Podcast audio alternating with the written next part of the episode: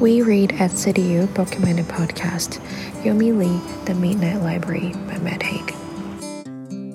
The Midnight Library has been a trending book on Bookstagram and book review platforms.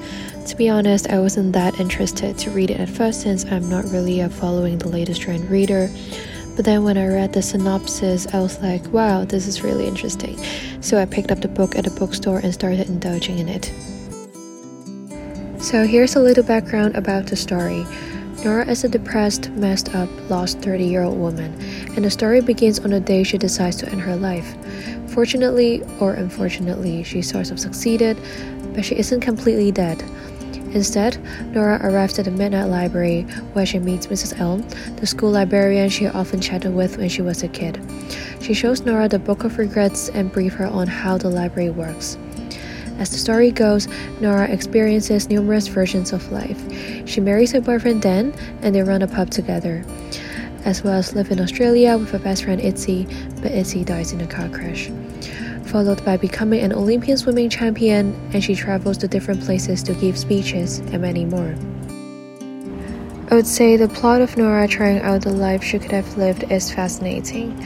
I believe many of us had wondered what our lives would be like if we made another decision at different stages. Besides, the life lessons we can learn from the story are inspiring.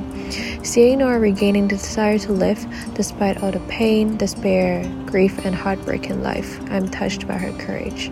So, here are the four themes that I think we can reflect on through the story and Nora's realizations.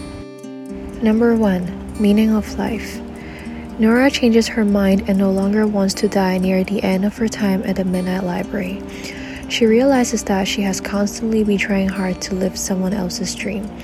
Running a pub with Dan, moving to Australia with Izzy, and being an Olympian champion are the lives other wants to live, but not hers. Nora starts to reflect on her life purpose after acknowledging that fulfilling others' dreams isn't what she wants. This reminds me of what some of us might constantly be going through, following what society asks us to do. It is also hard for us to slow down, reflect on ourselves, and figure out who we want to be, especially in this fast paced world. Number two, perspectives. Nora recognizes it isn't about the place she wants to escape from, but a perspective. Even in other versions of life, there are always flaws. Life with Dan seems excellent as the couple achieves his dream of owning a pub. Still, they are unhappy in this life. The other life of being an Olympian champion looks perfect too, yet Nora's parents are divorced and her mom is dead. Back to Nora's real life, it seems all messed up, and there isn't any reason for her to live. However, Nora gradually understands it's all about how she perceives the thing in life. Ultimately, there isn't any best or worst version of life, and focusing on the present is more important. This resonates with how we perceive things in reality. Some of us may blame what we don't have instead of cherishing the beautiful things in life and living in the moment. This is all about perspectives, and this is what we can learn from the story. Number three, self acceptance. After trying out various possible lives, Nora starts to acknowledge her life's meaning and understands that she actually has value in her original life. She learns to accept herself by appreciating her potential to become the people in other versions of life a glaciologist, an Olympian champion, a pub owner, and many more. It is actually possible for her to achieve such great things in her real life. Accepting oneself is never easy, but it helps us to recognize the good in ourselves and learn to appreciate who we are. Number 4 Regrets.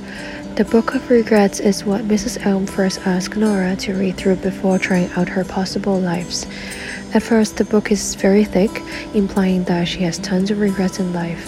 But as the journey begins, the book becomes thinner and thinner as Nora starts to let go of her regrets. Nora regrets the things she didn't do in her original life like not becoming an Olympian athlete, not studying philosophy, and not going out with Ash, the guy who always runs past her home.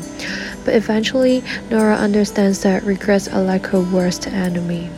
Every version of life has its own good and evil, but only letting go of regrets can help her see the good in things. I would surely recommend everyone to read The Midnight Library by Matt Haig. It is a rather easy read, but the lessons behind it are really worth reflecting on. To wrap up, quoting a line from the book The only way to learn is to live. Thank you for listening.